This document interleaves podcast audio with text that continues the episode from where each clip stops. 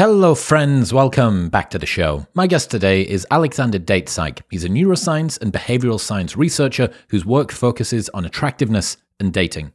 The modern dating world is a difficult universe to navigate, which has led a lot of people to check out of it completely. But does this make people happier to elect loneliness rather than risk heartbreak? Expect to learn why 50% of men have not approached a woman in the last year, the biggest struggles everyone faces when dating, what misconceptions the world has when it comes to online dating apps, whether women actually prefer dad bods, why women initiate more divorces, why the normal guy is actually more likely to get the girl, and much more. Next Monday, another huge Modern Wisdom Cinema episode, this time with Patrick Bet David, host and founder of Valuetainment, an all round fascinating human. I flew to Fort Lauderdale to record a massive episode with him over there, so you do not want to miss this one going live on Monday.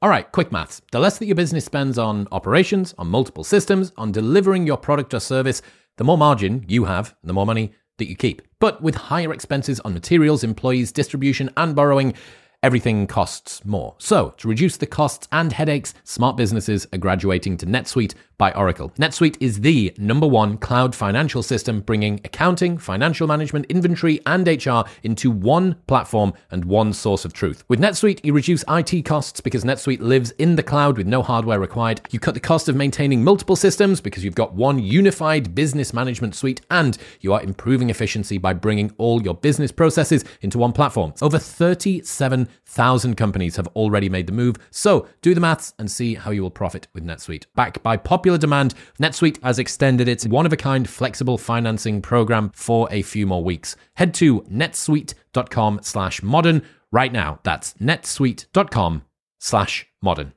This episode is brought to you by Whoop. I've worn Whoop for over four years now, since way before they were a partner on the show, and it is the only wearable I have ever stuck with because it's the best. It is so innocuous, you do not remember that you've got it on, and yet it tracks absolutely everything 24 7 via something from your wrist. It tracks your heart rate, it tracks your sleep, your recovery, all of your workouts, your resting heart rate, your heart rate variability, how much you're breathing throughout the night. It puts all of this into an app and spits out very simple, easy to understand, and fantastically usable data. It's phenomenal. I am a massive, massive fan of Whoop, and that is why it's the only wearable that I've ever stuck with. You can join for free Pay nothing for the brand new Whoop 4.0 strap. Plus, you get your first month for free and there's a 30 day money back guarantee. So you can buy it for free, try it for free, and if you do not like it, after 29 days, they will give you your money back. Head to join.whoop.com slash modern wisdom. That's join.whoop.com slash modern wisdom. This episode is brought to you by AG1. AG1 is a daily foundational nutrition supplement that supports whole body health. Even with the best diet in the world, it is hard to make sure that you get everything that you need. And through a science driven formulation vitamins, probiotics, and whole food sourced nutrients, AG1 delivers comprehensive support for the brain, gut, and immune system. This is why Joe Rogan and Lex Fridman and Dr. Andrew Huberman and Tim Ferriss are all massive fans. They have tried every other product out there, like I have, and this is by far the best one available. Since 2010, AG1 have improved the formula 52 times in the pursuit of making the best foundational nutrition supplement possible through high quality ingredients and rigorous standards. Also, there's a 90 day money back guarantee, so you can buy it and try it for 89 days. And if you don't like it, they'll just give you your money back. Head to drinkag1.com slash modern wisdom for that 90 day money back guarantee, a year's free supply, vitamin D, five free travel packs, and more. That's drinkag1.com slash modern wisdom. But now, ladies and gentlemen, please welcome Alexander DatePsych.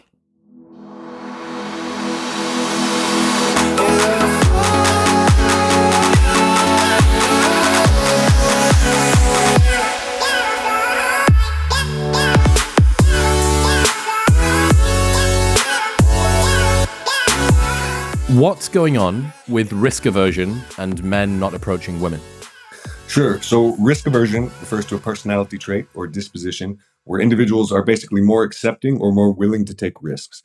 So, high risk aversion would be individuals who are uh, less willing to take risks. And a big risk for men, at least a perceived risk, is of course approaching women. So recently I conducted a survey and I used a measure of risk aversion and I asked about approach behavior, basically approaching for dates, approaching on the street, approaching in a bar, talking to someone at work or in class. And yeah, there's an inverse correlation, or I should say a positive correlation with that risk aversion and willingness to approach, right? That people who are more risk averse, much less willing to approach, they tend to have more fears as well, as far as the potential consequences of, of approaching a woman asking for a date. What did they say were the primary fears that these guys were concerned about?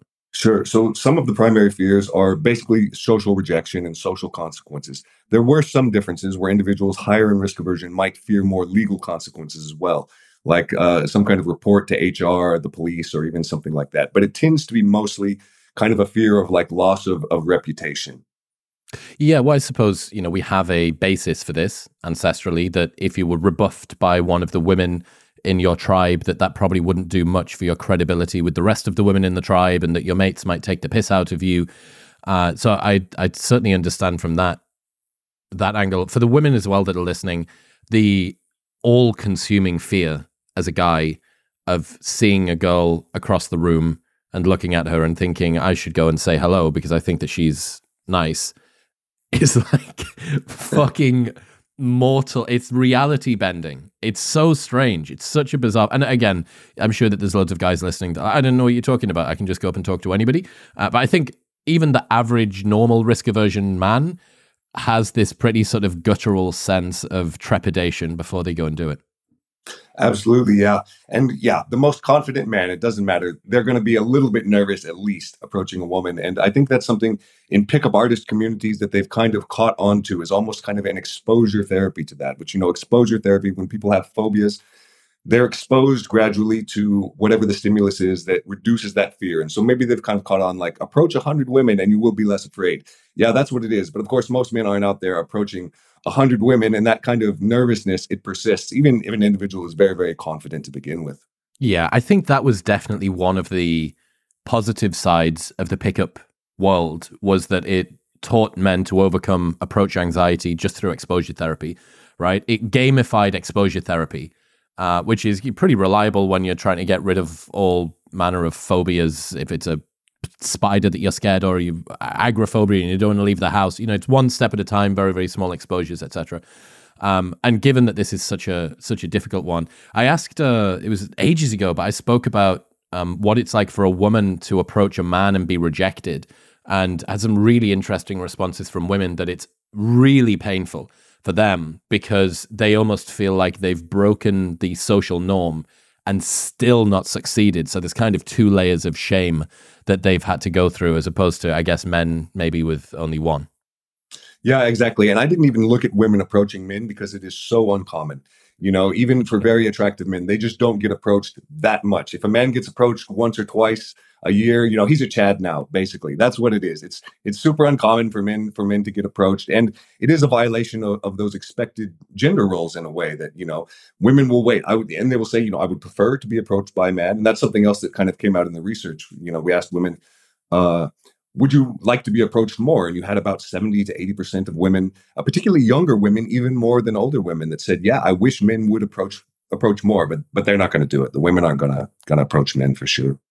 Interesting. So have you looked longitudinally at this? Do you know if men's risk aversion and fear of approach has increased over time? I don't know for sure, but there I think there is some research on that that I, that I haven't done that's uh, looked at risk aversion in younger generations, and they may be more risk averse. So it might be something that we see, particularly with the Zoomers, right, with the younger generation, that they are more risk averse than earlier generations. And there's a lot of kind of converging evidence on that. That you know they're waiting later in life to take risks, like getting a job, going to school, getting a driver's license, many of these other things that would indicate, okay, they're they're they're kind of hesitant to enter the adult world, so to speak. Yeah, Jean Twenge's work in Generations is is fantastic with this uh, slow life strategy or extended adolescence. Um, it, it, explains an awful lot. You know, me and Buss have been talking about this generalized risk aversion syndrome, um, and it is it's across. You know, it permeates absolutely everything, but it really, really shows up in dating because dating is largely a game of risk remediation. Right? It's how can I kind of deal with the inevitable uncertainty of going up to someone. I don't know if they like me. I don't know if they're single. I don't know if I'm going to look silly. Uh, it, it, very much is uh, kind of like the vanguard of risk. I suppose other things, moving out of the house, changing jobs, moving locations, but certainly a, a much lower stakes, more common one, which is what makes it interesting because it is lower stakes. It's like what you get rejected by somebody when you go up to them. Like what's there's literally no cost apart from a tiny little bit of discomfort, and yet it the felt sense of it is a you know world ending catastrophe exactly yeah and something kind of related to that is that uh, we see for example individuals higher in the dark triad they have more sexual partners uh, psychopaths as well people that score high in the hare psychopathy checklist we see example people that have a criminal record may have earlier sexual abuse, so they're having sex earlier in life or having more partners. And these are also all things that are associated with a higher tolerance for risk or even risk seeking. Individuals who might enjoy risk more. So it's kind of like, why do they have more partners or something like that? It, there's some indication that they might actually even select down. So it might not be that they're more attractive, but it could be that they're much more tolerant of risk or that they even seek risks out. So these are the people kind of approaching more aggressively. And so they're kind of reaping the fruits of that, so to speak. Was it you that discovered 50% of men aged 18 to 30 haven't approached a woman in the last year? Yes, that sounds right. yeah, I've been that throwing have, that statistic all over the internet. So I'm glad I'm glad that I got the citation right. Yeah, and the men that have approached are doing remarkably well. A lot of the men who have approached, they they more than half have gotten a date from it. You know, and it goes down if you look to like long-term relationships, how many dates turn into a long-term relationship. But the men who are approaching, they're doing pretty well actually. Okay, so 50% of men aged 18 to 30 haven't approached a woman in the last year. Of that 50%, 50% of them did get a date. I would have to check again, but it might even be higher. It might have been of the men who had it, might have even been about 70%, at least got a date or a phone number or some kind of romantic mm-hmm. connection there. And it goes down to about 20% that got a long term relationship out of it. But sex is higher. So you kind of see it go down like date, sex is a little bit lower, long term relationship is a little bit lower. But mostly they're, yeah, they're kind of people that approach women, they're getting dates from it. That's, I don't know, that seems pretty positive for the yeah. approach. And I suppose you know there's a there's an argument to be made. Well, of course, the kind of guys that are approaching women, they're the ones that are full of the confidence, or they're the ones that know it's a sure thing. Of course, they're getting into relationships and having sex and going on dates and getting phone numbers and stuff. But given the fact that this is an exclusively agentic uh, decision that you're making, right? Yeah, sure. If you have a little bit more confidence in yourself, it's going to make making the decision more easy. But ultimately, there's a huge chunk of people in that 50% that are doing it that probably are just as unsure and just as terrified and just as uncertain as you are. So, yeah, I mean, that's a, a serious white pill for why you should approach women. Absolutely. Yeah. That's one of the things that I've come to believe is that, you know, as far as the whole PUA thing and all of that goes, yeah, like a lot of it just comes down to approaching women and it does seem to work. It's interesting you said agentic as well, because I have some more data. I haven't put it out yet, but this looks at like locus of control and dating difficulties. So I asked people to list all of these. What do they think are their difficulties in dating? And then I coded those into a survey, got the responses, and I found a correlation with locus of control and dating difficulty. So individuals that have a higher internal locus of control that are more agentic, they tend to report that they have fewer difficulties dating. So that's another thing too, is that more agentic individuals in that sense, like you said, yeah, they're probably doing better. Yeah, I think William Costello's most recent post about incels found a wildly externalized locus of control. Yes. Exactly. Yeah. His recent paper, exactly that. He looked at the same thing locus of control, and incels had, yeah, that higher external locus of control. You know, people with an external locus of control, they see the world as like things just happen to me. It's out of my control. Whereas people with an internal locus of control, you know, they say, I make things happen. Things don't just happen to me. You know, what whatever happens in life, I have some control over that. Yeah, you asked people that survey. I really loved it. You asked people about the biggest struggles with dating they were experiencing that were holding them back. What were the big takeaways that you learned from that? Well, a big one that emerged was fear of rejection.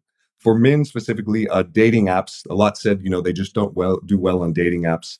That was another big one. A lot had to do with compatibility and particularly some big uh, sex differences there. About 70% of women scored highly, which was a six or a seven on a seven point Likert scale, and said, I can't find someone that I'm intellectually attracted to, which is something that I didn't expect to be so high. But apparently, not being able to make an intellectual connection, was one. Another difference was a lot of women, uh, much more than men, said that they felt there was a lot of sexual pressure and demand for them. So those are those are things as well. Not finding someone who was physically attractive enough, yeah, women scored higher in that as well. I think that had a Cohen's D of about 0.6. So about a medium-sized difference there. So those are all things like I can't find someone I'm attracted to. I'm afraid to approach people because I'm afraid to be rejected. Can't make a connection with someone on an emotional or intellectual level as well. The intellectual one is so interesting and kind of runs against, I think, a lot of common held dating commentary uh, on the internet because it's very difficult for us to quantify what intellectual compatibility or sapiosexual success actually is, right? Like, what no one's talking about that on the internet. You know, they, will say, and I hear this uh, Soho House as a research base for you to go out of should be one of the first places that you look at. If you sit around the pool at any Soho house on a Saturday afternoon in a relatively warm country, you will get so many fascinating stories about girls in the so from 25 to 40 and their dating challenges. And dude, I it's my ethnographic like in-person research center. And i'll just sit and just ask questions or overhear conversations about what people are, are, talking about. And a lot of the conversations that these girls are saying is you know guys are um, intellectually immature emotionally immature.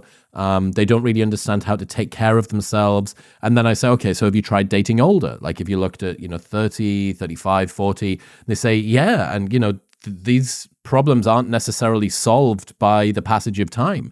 That there are, you know, adult infants and, and, and sort of man children all over the place. And again, with this, it it would be uh, the, the low resolution solution to this would be don't don't worry about trying to become intellectually or emotionally interesting or mature. Just earn more and you will be able to offset your emotional immaturity. That would be kind of common held internet wisdom, at least for a lot of men.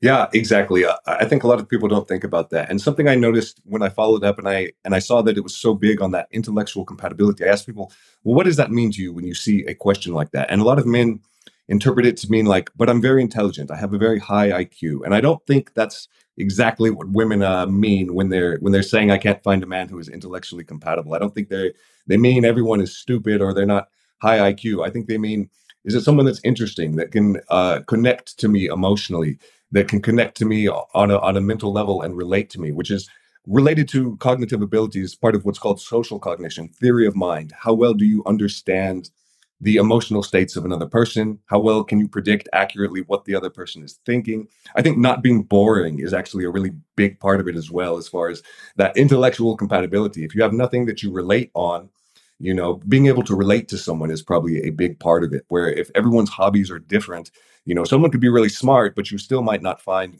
intellectual compatibility there. So it's not necessarily men are stupid. I think everyone's dumb it, but it could be kind of like you said, you know, I have a hard time relating to these men. They seem very immature in that sense. Yeah, I think just paying attention to people seems yeah. to be incredibly rare. You know, it's kind of, I guess guys talk about this a lot that um, it sometimes seems to men that when they're in a relationship, women respond to them differently than when they're not. You know, they're just sat around a dinner table or a bar or whatever, just having a chat.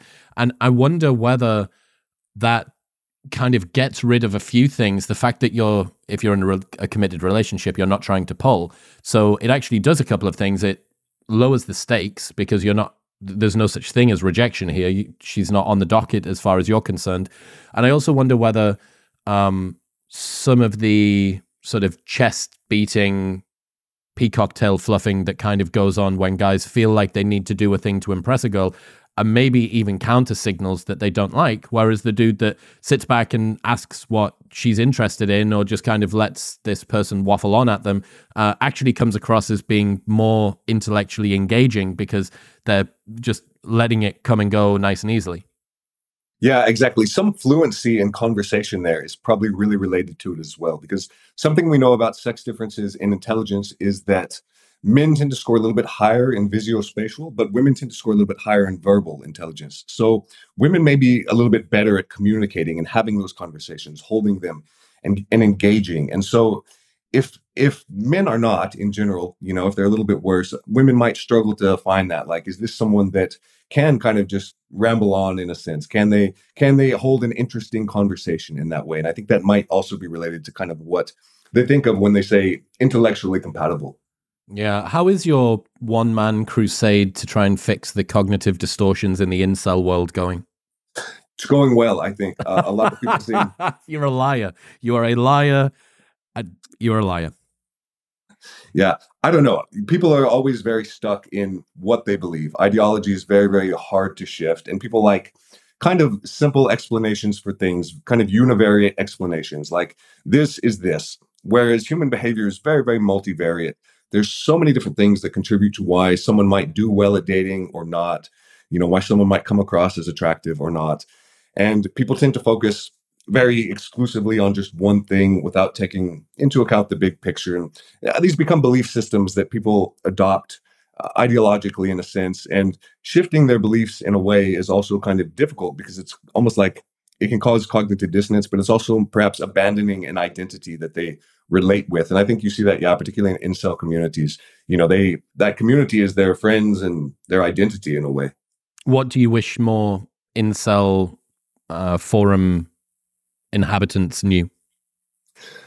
Well, I wish that they would perhaps understand more nuance as far as uh, all of the research related to attractiveness. So it's very, I guess, if it was a specific thing that I wish they knew, perhaps interpreting effect sizes, because you will see in a lot of papers, and it's kind of a statistical thing, you'll see that in the abstract or whatever report like ah the more attractive person got more women xyz or you know the dark people with the dark triad were more attractive they had more partners but then you will look at the effects and it will be like one on average or something like that and that's very common in psychology that sometimes the differences are are relatively small uh, but i don't know if people always understand that when they're just reading the abstract or the results initially that just because there's a significant effect it doesn't always mean that it's a meaningful or a large effect yeah, Williams' most recent study, I've got part of the abstract here. Incels significantly overestimate the importance of physical attractiveness and financial prospects to women and underestimated the importance of intelligence, kindness, and humor.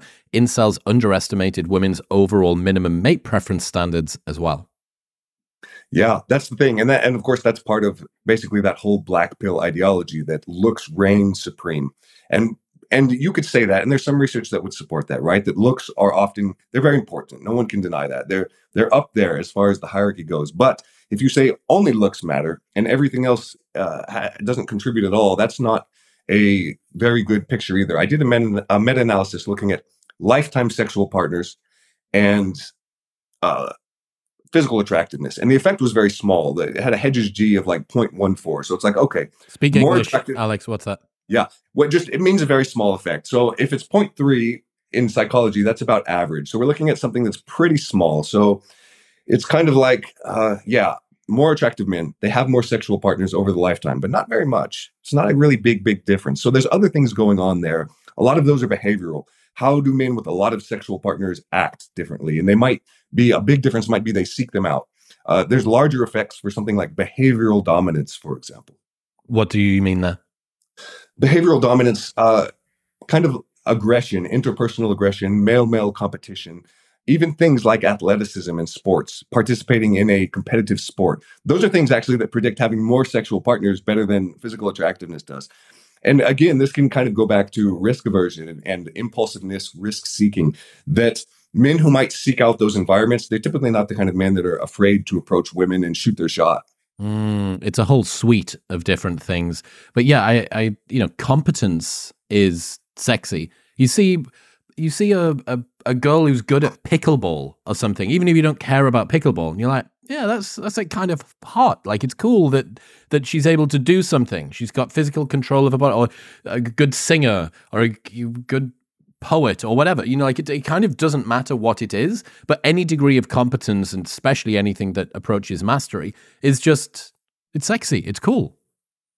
Yeah, exactly. Especially for men. And David Buss, he ran, of course, a large multinational status or multi, multinational study on on status cues for men. And yeah, a lot of the ones at the top are basically signals of competence. Two of them were having a higher level of education or attending a prestigious university, earning more money, those sorts of things. So, yeah, all of these signals of competence, especially for men, seem really important as far as uh, attracting women. And even that could be related to something like intellectual compatibility. If you're having a conversation with someone and they seem like like uh, they don't know what they're talking about, they haven't done anything that would indicate some kind of mastery or expertise, perhaps you would think like that's not someone on my level intellectually.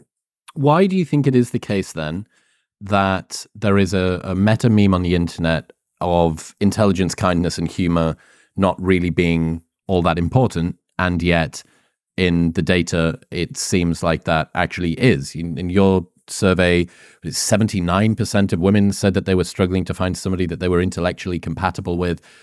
How, uh, what's the reason that this appears to be overlooked, especially in the sort of incel world? Well, I think for one, everyone thinks they're really smart. Everyone thinks they're really funny. And so they might think, but I'm all of these things. I have a really good personality, right? A lot of people think that about themselves. Maybe they don't. And so they don't see that uh, they're not reaping the rewards from that because they don't actually meet those criteria. Another could be because, you know, part of that meme is probably true that, you know, if someone is very, very low in looks or something like that, you know, but they they are interesting and, and funny and all of that, yeah, they can they can still struggle more in dating if they're not hitting that bar, that threshold, so to speak, you know, friend zone in, in that sense. Right. Yeah. This is one of the things that I think I realized when I first started researching some of the incel forums. They are inhabited by uh, you know, some unbelievable percentage of them have a physical disability. Many of them are neurodivergent in one form or another. And what you have is people who are really, really out on the tail when it comes to sort of uh, just normative um, like everything, right? And what that means is that the philosophy that is derived from the people out on the tails gets used by the people that actually start to move a little bit closer toward the bell curve.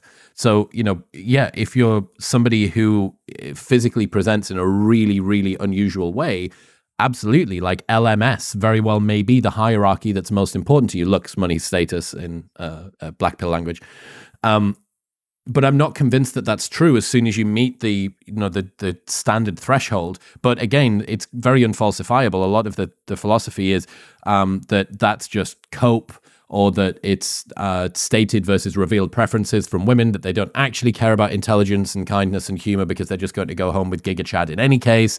That it is just going to be you know an Andrew Tate disciple that's going to come in and sweep her off her feet no matter what, like alpha fucks beta bucks, blah, blah, blah. Like it's very, very unfalsifiable, which is why when I see you venture into these debates and discussions one on one on Twitter, that I kind of applaud you. I mean, I don't, I never get involved, but I applaud you from the sidelines for trying to stand your ground. Yeah, I think what you said is is important, and it's kind of related to how I see it as well. It's better to understand looks as kind of a threshold, like a bar that must be met rather than something that where at increasing levels it just keeps returning exponential benefits so to speak. As soon as someone hits that threshold like okay this person passes you know as they as they call it in the black belt the looks test. They pass the looks test. Then everything else kind of comes into play right?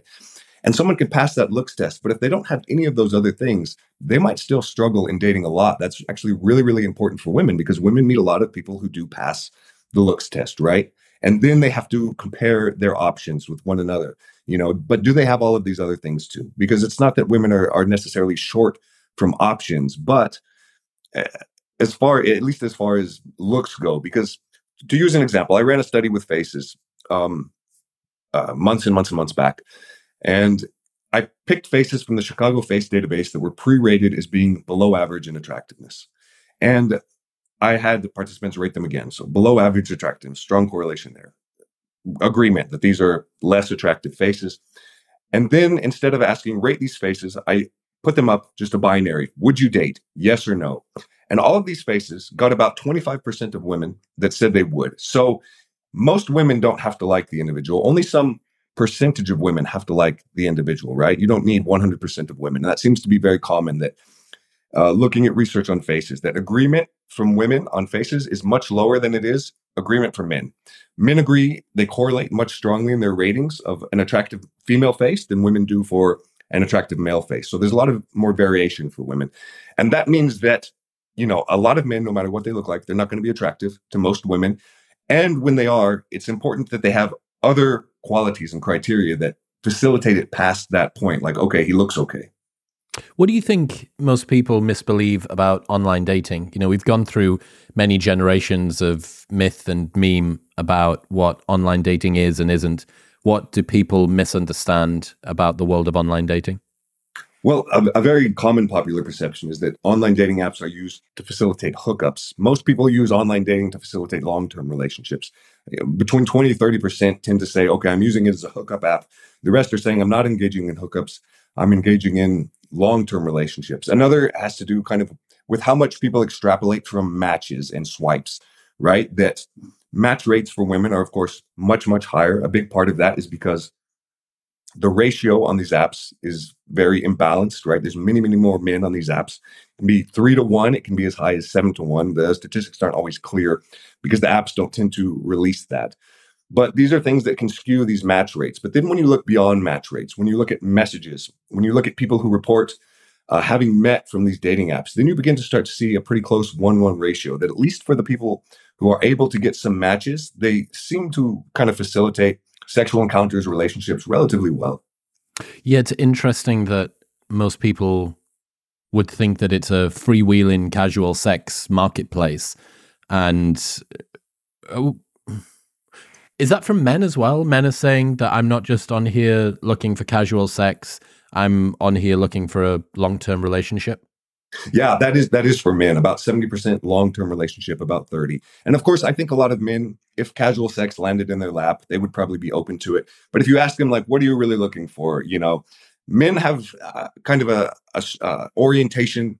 A lot of the time we think of men having a strong orientation toward casual sex, but men kind of have both men have a strong orientation toward casual sex, but also a strong desire for long term monogamous relationships. And it's a little bit different from women. When I've run surveys asking these questions, for example, uh, how much do you want a monogamous relationship? Men and women, pretty similar. You know, both indicate high orientation toward monogamy. But if you ask, how open are you to casual sex? That's when you begin to see a difference that men are much more open to casual sex, women hardly open at all. So men are kind of open to either, but tend to desire a committed relationship. I read this great study on online dating apps that looked at uh, partner preferences for education and attractiveness. I think you actually ended up putting me onto this. So, fictitious profiles with manipulated levels of education and photo attractiveness send random invitations for a serious relationship to real online daters. We find that men and women prefer attractive over unattractive profiles, regardless of their own attractiveness. No surprise there. We also find that high educated men prefer low educated over high educated profiles as much as high educated women prefer high educated over low educated profiles. With preferences similar for attractiveness but opposite for education, two groups are more likely to stay single unattractive, low educated men and unattractive, high educated women. Yeah, exactly. So the rule there for men on online dating, I guess, you know, be attractive, be educated. Go and back to women, school. Yeah, go back to school. And for women, yeah, kind of kind of the opposite. Stay out of school, but be very hot, I guess. But really, you know, women. So there's there's kind of something there that, you know, as, as far as preferences go, women tend to want a man who is a little bit higher in status than they are, and it's still the case in Western society. As much as people kind of uh, like to say degrees don't matter and all of that, it's still a very robust status signal having a degree, having some level of education. And I think for men, there might even be a current stigma in modern times towards women who have uh, higher education. They might think, okay, she's kind of a boss babe. She's too bossy. She's too masculine. They might think she's she's going to be um, more liberal, perhaps, or more feminist, or something like that. So there are some negative stereotypes we see now associated with more educated women. But I guess something important to remember in in all of that, if people are looking at this and thinking, like, should I be this way? They're taking it kind of normative. Is that men and women both with a higher level of education, they're much less likely to get divorced they're much less likely to have relationship problems, higher relationship satisfaction. So really, everyone really should be thinking like, you know, ideally, I would have a highly educated mate if it's a man or a woman. But, you know, there are kind of those those stereotypes there. Yeah, it's a difficult one, man. The what is it? For every standard deviation increase in a woman's IQ, her chance of marriage drops by 35%. I think, and it's literally the inverse for men. I'd be really interested to see this stuff uh, replicated now. And you know, people can always say, "Ah, but that that wouldn't be the case now about a study that was that's only ten years old or fifteen years old." But I I do think that we're in a changing time uh, with more women going to university, more women being socioeconomically successful, there has to be an awful lot of pressure on both men and women to begin to skew their preferences around what they think here because you're just going to end up in a like sex ratio hypothesis hell if you don't right? You, you you're going to have to nudge your preferences eventually or well i mean you don't necessarily. Everyone can just sort of split off into their own like siloed like sex siloed worlds but that seems realistic.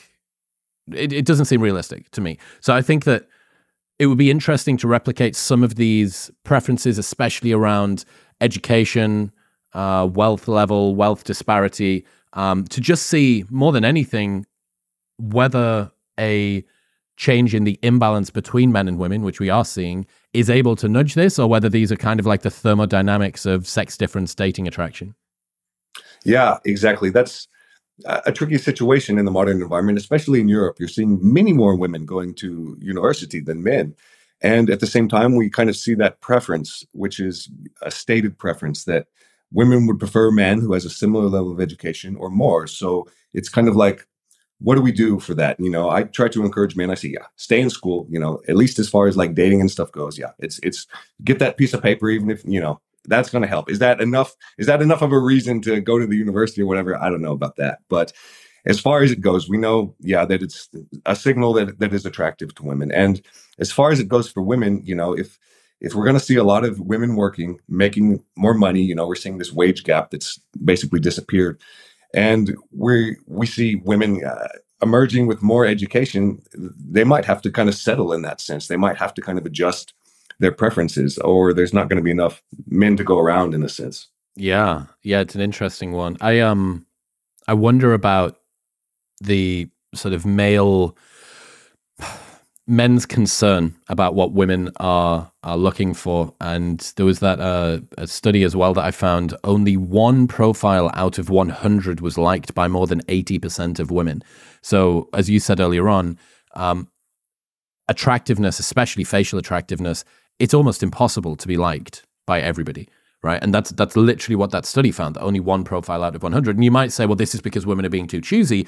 Or another equally valid explanation is that women vary massively in what they find attractive right? That if you have high variance that also means that trying to find a face that threads the needle of 100 different women's very unique like idiosyncratic uh, preferences is impossible. Exactly yeah. Yeah female variance for uh, ratings of attractiveness male faces. It is it is higher in that sense. Women agree less, and I would like to see that profile of the guy who got eighty percent that, that liked it because that is remarkable. And I think that's one of the things that discourages people about dating apps. If they're like, "Oh, I swiped hundred times and I only got five matches or something like that," it's like you got five matches, and out of those five people, can you not get a date, you only need one. You don't need 80% of people to like you. And 80% of people are never going to like you, you know, if it's men, women, or whatever the case may be. But yeah, it's those are the statistics I think that kind of discourage people when they see them, but the implications are perhaps not as as profound in that sense because it's like yeah, you you just need someone. You don't need all of them to like you. Seth Stephens Davidowitz had a really interesting insight in this where he leaned into his nerdy look so he used a website to split test different versions of his own appearance beard no beard glasses no glasses long hair short hair like how should i dress all the rest of it and then used to use that data and what he found was that and this was women that were rating him what he found was that the more that he leaned into his nerdy look the more um, extreme attraction results he got back and he ended up fight. He said it himself on the episode to me. He's like, dude, I am punching way out of my league. My missus, but when her friends, you know, the six months before they met, and she said that she was ready to get back on the dating market or something, and her friends asked her, what is it that you're into? And, you know, go around the group or whatever. And, oh, I'm into like tall guys or I'm into like athletic sort of guys. Got to her and she says, I love nerds. I'm really, really super attracted to nerds. So had he have diluted down the more extreme sides of his uh, physical appearance and the way that he presents and what he talks about, he would have ended up missing out on basically outsized returns in the mating market uh, because he would have his partner would have passed him by. Uh, yeah, it's an interesting one. What about um, dad bods? What have you learned about dad bods? so every once in a while on social media, people will post a picture or uh, you know basically one of those body fat comparison pictures that you often see if you follow bodybuilding and all of that where it shows like here's someone with 30% here's someone with 25% here's someone with 20 and so on and it will get down to you know guys who are stage lean who are just jacked and very lean and if you ask women which body do you prefer a lot of women will say i prefer the dad bod right which is a guy who maybe is a little bit in shape but not very much and this seems to be something that women pretty consistently say. But, you know, there's a lot of discourse on that. Like, is that true? And so I asked women, I said, why, why do you like the dad bod? Why do you not like these other uh, bodies? Because we also see that these other bodies do emerge in female fantasies. For example, the covers of romance novels which you know is kind of the erotic material consumed by women those are not dad bods those are usually someone who looks like a fitness model you see you know chippendales dancers you see for example the calendars with the sexy firemen In, anytime women uh, consume kind of a visual erotic material even if it's very light it tends to be someone who actually is kind of jacked and all that and and the men are described the same way within those novels they don't tend to be described as a dad bod they tend to be described as someone who is tall and you know kind of lean. He's got abs and that sort of a thing. So I asked women, you know, why do you like this this dad bod? And and a lot of it was like, ah, the bodybuilder comes across as narcissistic. He he would make me insecure. He might cheat on me. So there's kind of a lot going into that. That it's like, hmm, do women prefer these dad bods? Perhaps because they signal some kind of comfort. They're not as threatening to women. And even the idea of a man who's more muscular and larger you know, evolutionary women have a trade off in their selection of mates. A strong man who's tall and physically imposing can protect them, but he also represents more of a physical threat to them at the time. So you have a lot of different converging things that might make a lot of women say, you know, I would prefer uh, the dad bod, someone I'm, who makes me feel comfortable in a sense, as opposed to like the really jacked fitness model kind of guy. What when you're saying that women some say that they prefer the dad bod over the stage lean guy? what about if they're given a much more normal, you know, 10%, 11% body fat guy who has a good amount of muscle mass? What what happens to the skew if you get rid of the extreme sort of bodybuilder body? Do you know? Well, very it's very rare that women if they see the extreme bodybuilder they very rarely seem to say like that's it. It tends to be more of, of, of the leaner kind of fitness model, but still much more muscular than the average man. But still, in that case, they tend to say, you know, I don't want that. I want kind of the fluffier guy. What sort of body think, fat do you think they end up settling on? Can you remember? I would think it would be between 20 and 15. Wow. Wow. All of the guys on a permacut. You don't need to do it anymore. Just let cheesecake yourself into a new relationship with a hottie. Yeah, I, I remember one of my friends who's been through all manner of different fitness pursuits done weightlifting, he's done powerlifting, he's done bodybuilding, he did fitness modeling. Good looking kid. And his ex girlfriend, who he's no longer with anymore, perhaps this is a, a contributing reason why, uh, once said to him as he was prepping for a show and sort of dialing in his body and getting down to be super lean, she said, um, I've never been happier with you than when you were powerlifting. And for anybody that knows what powerlifters look like, they're in that sort of 15 to probably maybe even 25%, you know, as you get up toward the super heavies. Uh, they're fluffy. They're a fluffy bunch. And um, yet she said that she'd never been happier than when that was the body type that he presented with. And I, I think, uh, you know, a concern about intrasexual competition, about mate poaching, um, that must contribute a good chunk of it. You know, kind of the it's not quite the same, but guys that are concerned about their partner posting bikini photos on the internet, you know, a dude in a sufficiently well fitted t shirt who's walking around at 8% body fat, vascular as hell, and, with a good amount of muscle mass, you, you know, it's not, you can see what's going on here. Right, you can you can make a lot of inferences about what's what's happening underneath the t-shirt in kind of the same way that a super party hugging dress does for women. Exactly, yeah. And something else kind of related to that in the research is individuals who have partners who are more attractive, if they're men or women, uh, they experience more jealousy. So it could be that, that, you know, if someone is more conventionally attractive, they're going to be getting more attention. Perhaps it evokes more jealousy. They're going to be afraid, like you said, of mate poaching. They're going to be afraid, okay, this person might cheat. And there is some actually indication that for men, but not for women, that men who are a little bit more attractive might commit infidelity a little bit more. They're going to have more sexual partners. So there can be that perception, and it's not maybe perhaps totally inaccurate that, okay, if you get a guy who's very attractive, he's got a great body or something like that, uh, is he going to stay committed to you? Is he more likely to cheat? And that's kind of something that that women said. You know, that he seems like he seems like he could be narcissistic. He cares too much about his appearance, and you know, I would worry about him being unfaithful. Yeah, it's. I've always thought about this that somebody that's in good condition physically, it says an awful lot about them beyond simply what it's going to feel like to get them naked in bed. You know, if if somebody has trained consistently for a decade, you know so much about them. You know that they're probably not a massive degenerate drinker because it would be very difficult to stick to the protocol if you did that. That they are reliable, that they can deal with discomfort, that they are able to overcome hard things, that uh, they've got like a pain tolerance, which is kind of sexy, right? Like, you know, a whole litany of different things discipline, reliability. They've probably got a, a pretty robust friend group from going to the gym, all that sort of stuff. And that you just, you tell that but it's kind of a little bit like a hidden signal because the only people that really know that are other people that also go to the gym. And it's not the first thing they think. The first thing they think is look at the nice shoulders or the good ass or whatever it is that they're looking at.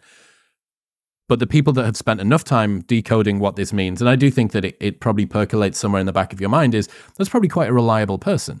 But uh, yeah, you also end up with a bit of a difficulty on the bodybuilder side. I wonder whether this is part of the allure of CrossFit athletes that because it's not done specifically for aesthetics, guys are able to get themselves into good condition whilst not seeming like they care overly about that sort of narcissistic side of stuff. Yeah, that could be because there was that perception as well that it's kind of a vain behavior and in that sense almost an unmasculine behavior is what some people said that you know it's like you should not care so much about your appearance as a man basically. It's almost a feminine uh, but if you're jacked from doing brazilian jiu-jitsu or chopping wood or doing some other thing your body has come along as a byproduct of a pursuit that you actually care about. So i remember a while ago and i got a lot of stick for this on the internet i remember reading a study uh, a theory that said one of the reasons why women prefer dad bods is this uh, caloric choice idea. So, um, a man that is really good looking and, and, and like lean and in good condition, if you give him one calorie, there is there are more avenues open to him outside of his committed relationship and his family to which he could spend that calorie, right? So the resources have more different angles for him to go down because there's going to be other mating opportunities, so on and so forth. Whereas the guy that was the soft, fluffy dad bod would presumably have more doorways of potential infidelity closed to him, which actually means that he, it was that dad bods are an indication of better dads, was the thought that he's not going to spend his calorie trying to chase after some 21 year old because she doesn't care about him so I thought that was uh, another interesting kind of second order effect of the way that women perceive their current mate's uh, level of um, uh, potential strain. Yeah, exactly. Yeah, and and what you said there, dad bods are indicative of better dads. I think that's uh, very insightful and important because, yeah, it is kind of a contrast between long term versus short term mate selection. When people, you know, women uh, have a strong orientation toward long term very few women have a strong orientation towards short term. So when you see women express their preferences, they're often talking about in the context of who would I date? Who would I like to have a relationship with? Perhaps not as often as, you know, who would I like to have a one night stand with? And maybe that's why we see dad bods selected. If you post those pictures, they'll say, yeah, this is kind of what I would like. They're thinking about long term, but then you maybe see the more ripped, jacked guy appear as a character in female fantasies where it's more sexually oriented because within the context of a fantasy, it's safe. But that doesn't mean that that same man would be safe in the context of a real life relationship. Yeah. What are they called? I'm pretty sure there's a name for them. Are they not called like cinnamon rolls or golden retriever men or something? I'm pretty sure this shows how terminally online I am that I know this, but I'm absolutely sure that they're called cinnamon roll men or golden retriever men. Um, and yeah, it, the dichotomy that you have in female erotica is like saying, why are there no like why is grandma porn not a really popular type of pornography for men to consume many men love their grandmother and you're like well yeah but like I, it's horses for courses here and for women the thing that they fantasize about might not be the thing that they want to get into a relationship with long term Uh, one other thing that I thought was fascinating, you've been talking about a lot recently, is the libido gap. What's that? So, the libido gap, yeah. Basically, the observation that there's a sex difference in libido, in sexual desire. Well, there's a sex difference in sexual desire, attitudes, and behaviors. And this is probably one of the largest sex differences that we see kind of in in behavioral psychology in a sense you know a lot of differences between men and women are small but when it comes to sexual behavior it's it's pretty large and this is something that you can see from lines of converging evidence as far as that goes that men have a higher libido men have a higher desire to have sex with more people sex more frequently uh, tend to have more open attitudes toward casual sex seeking more sexual variety even if it's within a relationship more sexual variety as far as like sexual acts and experimentation, that sort of a thing. There's research that indicate, well, research very, very consistently across the years, across countries indicates, you know, men cheat more than women do. That's an example of the libido gap as well. If you look at research under fMRI, and although this isn't always entirely clear, men tend to respond to erotic images a little bit more strongly. If you look at research using attention paradigms, if you present, for example, naked bodies of men and women, it draws the visual attention of men more as well. So men pay more attention to that. So you have all of these converging lines of evidence that there is a gap in sexual desire, in libido, in attitudes. The role of testosterone, of course, is a very, very big one. We know, you know, testosterone administration to men or women causes their libido to shoot up. And of course, men have much more testosterone than women naturally, which increases that as well. What's the implication of this? What's the implication of there being a big libido gap? perhaps that men and women will engage in uh, sexual behaviors differently. They will pursue them differently. That men will pursue sex more frequently in a relationship. Men are more likely to pursue sex uh, outside of the relationship, more likely to pursue casual sex. And of course, there's some debate on this from, uh, I, I, say debate, but there's not really much debate at all on this in the scientific literature. Very large meta analysis recently conducted on the libido gap found a difference of about 0.5. So that's about a medium sized difference, but for psychology, actually quite large.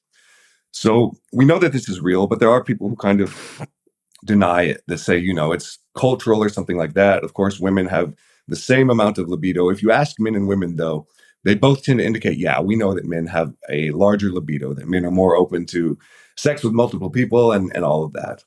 Yeah. I mean, if you had women with the libido style of men, reading women's erotica would include a different man on each chapter. It would be Tom and Jack and Harry and da, da, da, all the way through. But it's not. There tends to be one protagonist throughout the whole story, right? Whereas I think what's the average number of partners that men go through in a single sexual fantasy? It's like four or something, right? Like four or five, I think that they cycle through in one sexual fantasy. You know, for the women, that might be the first time that you've heard that if you're a, a woman, but like that's men just like uh, done with that one. Like next one, uh, I guess it's like a, a, mental Coolidge effect in some way, right? That you've got this this uh, very rapid desire for sexual variety, even when it's just in your mind. Yeah, exactly. There there is that big difference in a desire for sexual variety, and even in the context of erotica and women's fantasies you'll often see that it's kind of a process of taming that man over time. So it's even almost like a long term orientation, even in the context of sexual fantasies. Like, you know, it's sexy and all of this, but then at the end, they're together in a relationship. And with men, it's almost the the opposite when these sexual fantasies occur. It'll be like casual sex, have sex, move on to the next person, or something like that. Yeah. You looked at uh, body count and sexual double standards. What did you learn there? So that's kind of interesting because there's a lot of discourse, of course, on body count, primarily on the internet. One of the things that I was curious about was uh, do people even ask? You know, a lot of men don't even seem to ask, which could indicate, you know, because some people indicate that it's really important for them, right? Uh, a very low body count to the point that, you know, you have men who say, you know, I would really prefer a virgin wife. And at the same time, you have men that, you know, say they don't care at all. So I, I believe it was about 20 to 40% of men, I would have to double check, said, you know, I don't even ask for body count on the date, which one way to interpret that is, you know, they don't care that much. Another could just be like, I don't want to know, right? Then asking about ideal body count, it's actually pretty similar for men and women. And in the survey that I did and in past research, that seems to be the case that both men and women seem to prefer a lower body count in partners of the opposite sex. The ideal, it's not zero. If someone's a virgin, that seems to be kind of a red flag, both for men and women, surprisingly, on average. You know, some men do prefer a virgin, of course, but seems to be about two to three. And then as it increases, it of course drops off. But people seem to be pretty tolerant of, of higher body counts, upwards of 20 partners in a woman for a man perceiving a woman, upwards of 40 for a man. And that's when people tend to start saying, uh, this is kind of a deal breaker, you know, and asking people in the survey as well, have you gone on a date and uh, asked about body count and, and stopped dating them? About 10% of men and women said, uh, yes. In a committed relationship, even lower. I think it was like two or 3% for women and men. So it doesn't seem to be quite the deal breaker that a lot of people think that it is, but it's when you get to these excessively high body counts that that it does become become a problem. Then people look at that and they say, "Whoa, what's going on there exactly?" Andrew Thomas taught me about this, and if you actually look at the curve of how it works, uh, zero, I think for both men and women, zero is about rated about as attractive as seven, seven to ten, right? So it peaks. The the peak of this is around about sort of between two and four, uh, and then zero is the same as like you know nearly double digits. Uh, so yeah, there is this. There is a little bit of an aversion. Did women were women more averse to male virgins than men were to female virgins? I didn't find that uh, in mine, and I and I think in the other one in the paper that was by Steve Stewart Williams and Andrew Thomas that you referred to, I don't think there was that much of a difference. I don't know if there was a significant difference or not, but if there was, it would have been a small one. But there does seem to be kind of yeah that that aversion there. I guess in practice, of course, you know, if if you ask, are women more averse to the virgins? They might be because they remain virgins, right? But that wouldn't be because they're virgins. That would be because of whatever else is leading them to that persistent virginity, I suppose. Mm. What do you mean when you talk about sexual double standards? Then how does that get folded in here? Sure. So the idea of sexual double standards is attitudes towards sexual behaviors that are different for men and women. An example of that kind of in popular culture, we have a saying that says, if a key will open any lock, it's a master key. But if a lock is opened by any key, it's a bad lock. So that's kind of you know a, a, parable or something about promiscuity. The idea, you know, that if a man has sex with many, many, many women, you know, he's a player, he's really good. If a woman does it, it's really, really bad. So there's some discourse on this. More recent research has indicated, okay, a lot of these sexual double standards are going away. They're they're closing. You know, some some even have kind of reversed, and particularly when it comes to things like having sex with a minor or sexual assault, they mostly seem to be gone. So it's kind of like, yeah, people do seem to judge these things not as uh, different for men and women at this point. That's interesting. What what about the sexual assault and sex with a minor thing? Like, what's what what's going on there? Sure. So an example of that is when a teacher who is a woman has sex with a male student, when a teacher who, who is a man has sex with a female student. Are these viewed differently? It seems to be, you know, if you look at kind of discourse on it, that they are kind of viewed differently, right? That men and women, you know, if it's if it's a, a woman that's having sex with a minor male student, perhaps is judged less strongly. Although some of the recent research on that has indicated actually that's not the case. That people tend to view this just as bad. But perhaps in the past that was more the case. That you know, if it was a minor male, they would view it less negatively. It's interesting. What about the guys who demand virgins? Well, like who are these people? Sure. So again, related to body count in that case, you do have people that show a very strong preference for virginity. If you ask men, you know, how many past sexual partners would you prefer in a partner? We have kind of that that Goldilocks zone, sweet spot that's like three or something like that. Someone who's not entirely inexperienced, but you do have people that show a very strong preference for virgins. And who do those tend to be? They tend to be young men who probably are themselves virgins, you know, less sexually experienced. They tend to have lower levels of education, lower levels of income. So that seems to be the case that, you know, and it's not entirely an, an, unreasonable desire or expectation because if, you know, if you're a man who's 18 years old, half of the female population is going to be a virgin. If you're a virgin, you know, you might want your first experience to be with someone else who is. At that age, those men, you know, they don't make a lot of money. But what happens also is you have individuals who persist in that desire for virginity uh, into an older age, at age 30 or something. And it's like if you're a 30 year old man and you're looking for a virgin, that's like you know, like two or 3% of the male and female population at that age. Women who are 18 years old and virgins typically do not want to date someone who's 30, 35, or something like that. And so it becomes increasingly unreasonable with age. If men persist in virginity until their mid 30s and they say, oh, I'd still like a virgin, they're going to have to come to terms with like, that's not in the cards for them. Yeah. It's an interesting one, man. I, I again, I do, especially for the young men. Like it, the the important qualifier here is especially if you're a guy that is a virgin, you know there's something it's you're you're going to feel emasculated by your partner's the disparity in sexual experience, right? You're supposed to be here I am, my first time, I'm taking charge, I'm finally becoming a man and uh, oh, she's teaching me all of the things that I need to do. That doesn't feel like I don't know, that doesn't seem like the dream that most men probably perceive for their first time. Yeah, exactly. And there's a lot that's kind of related to that. So Related to sexual double standards, we know, for example, that men tend to view other men with more sexual partners as higher in status. And it seems to be that it's more male male signaling than it is desirable to women. So women actually rate men that are very promiscuous a little bit less desirable, a little bit more negatively. But for men, it's pretty much a linear relationship. Like the more sexual partners you have, the more of a man you are, in a sense, right? And that filters into all of our cultural narratives and scripts.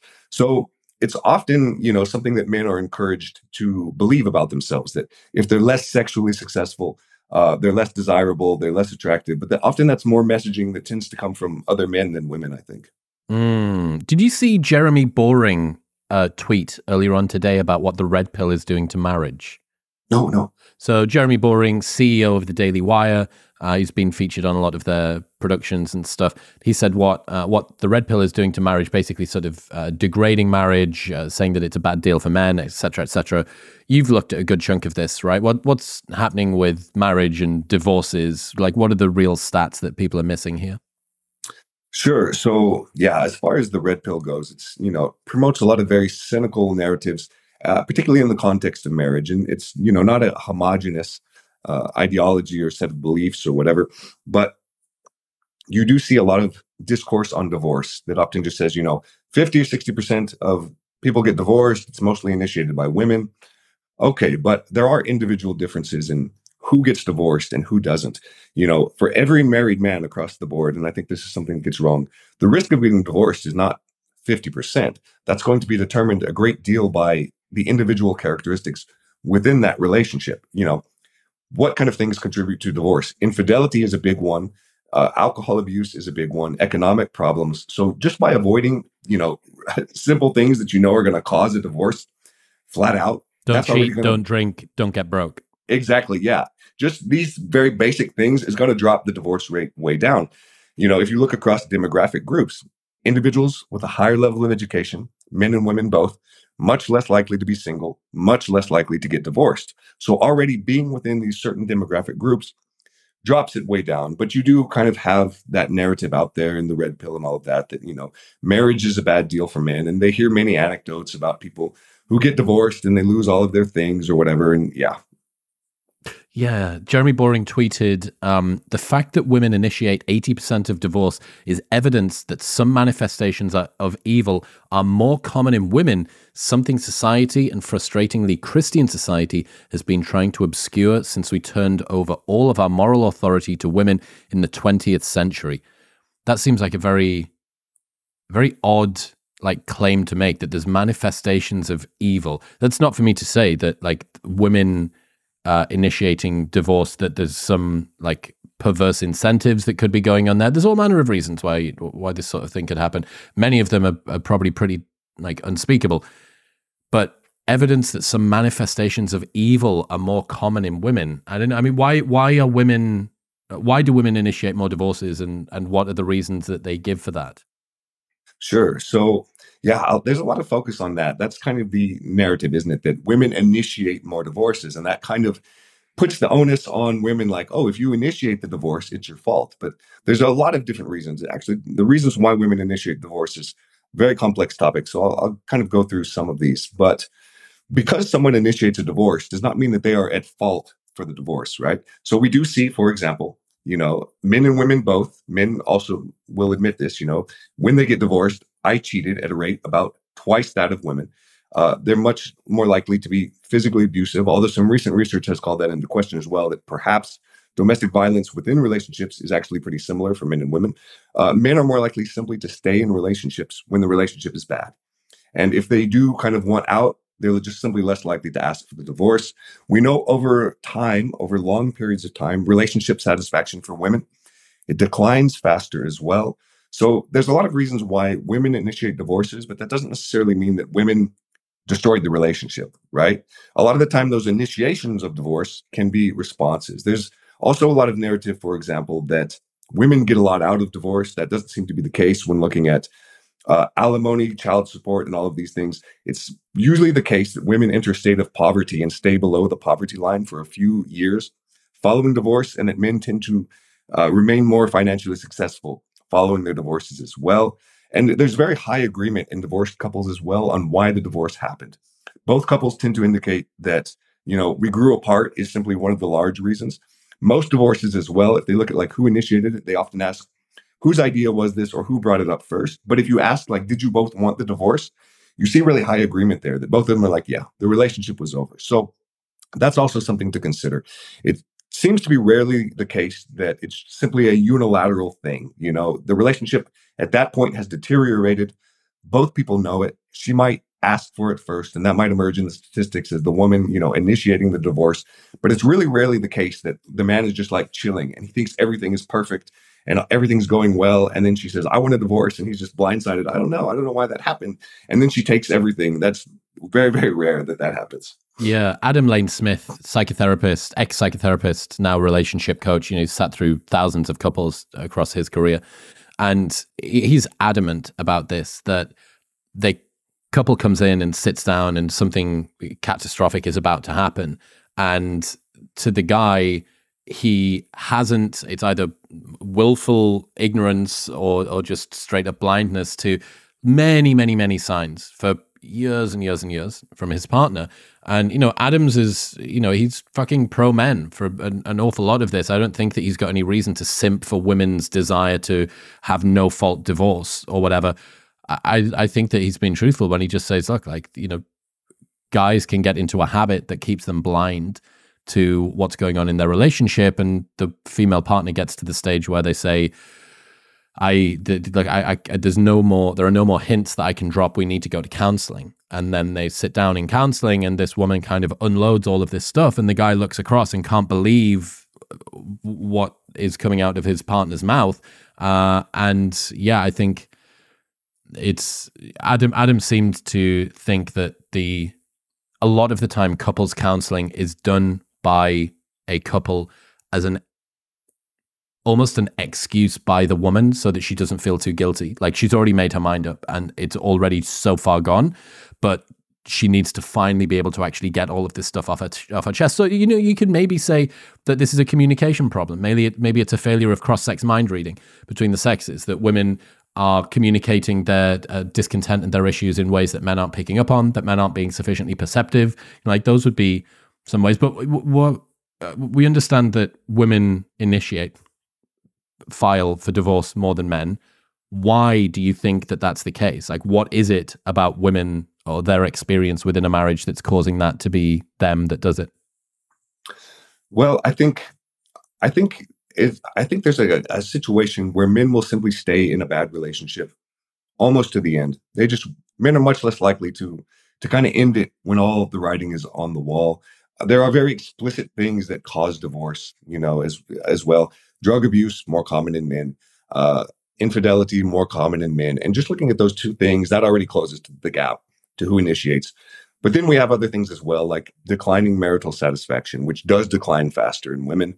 I think women are more willing to move on in that sense perhaps. I think you know we know for example that in single women uh, they're much more likely to report being voluntarily single. Women are probably more okay than men in many ways as far as leaving a relationship and as far as uh, not being in a relationship that they don't want, which can go back to, you know, all of the evolutionary reasons, women being more selective and that sort of a thing.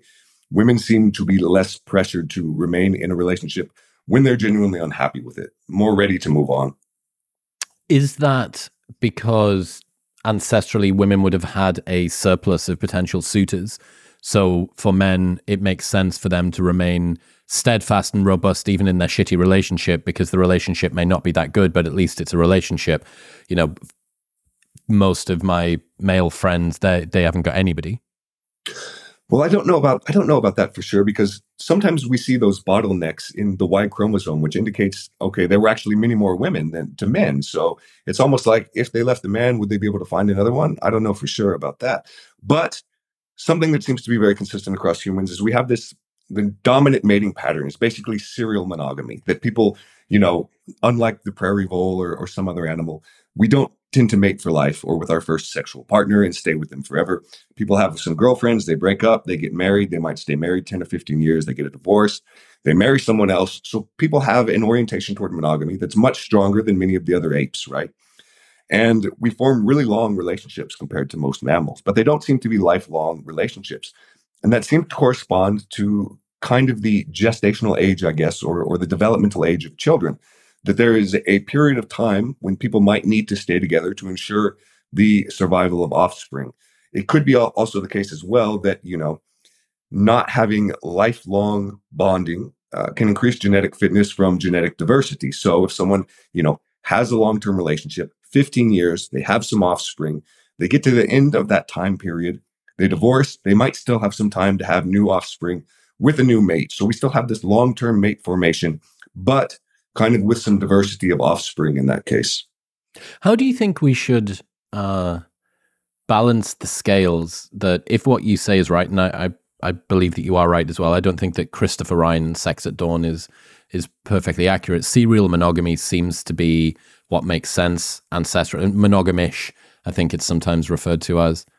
But we've created a cultural world where that is looked at, you know, Jeremy Boring is is a, probably a pretty good example of what the last 500 years of of uh, marital advice has been that you're supposed to stay together through thick and thin in sickness and in health till death, death do us part. Um, we have constructed a value system even outside of you know people that are, are super Christian that you know breakups and divorce and stuff it's it's not something that you're supposed to do. You made your commitment to the partner and you're going to stick together forever. Do you ever think about this uh, cultural mismatch to our sort of evolutionary predisposition? Yeah, definitely. Certainly, we have. You know, the last two thousand years of, of rules that say you are married to someone, you stay with them for life, and at the same time, yeah, we have that mismatch between that and what people seem to want to do. And looking at research on on love, for example, there's different kind of stages of love or different components of love. One is called passionate or romantic love, and that seems to be the feeling neurobiological that people experience when they say they're in love. And that usually doesn't persist for decades and decades. And some people it does, but it usually doesn't. And that tends to wane after about three to five years, somewhere in that area. And that's kind of consistent with you know that developmental trajectory you know people fall in love they have kids the kid is a little bit old enough now.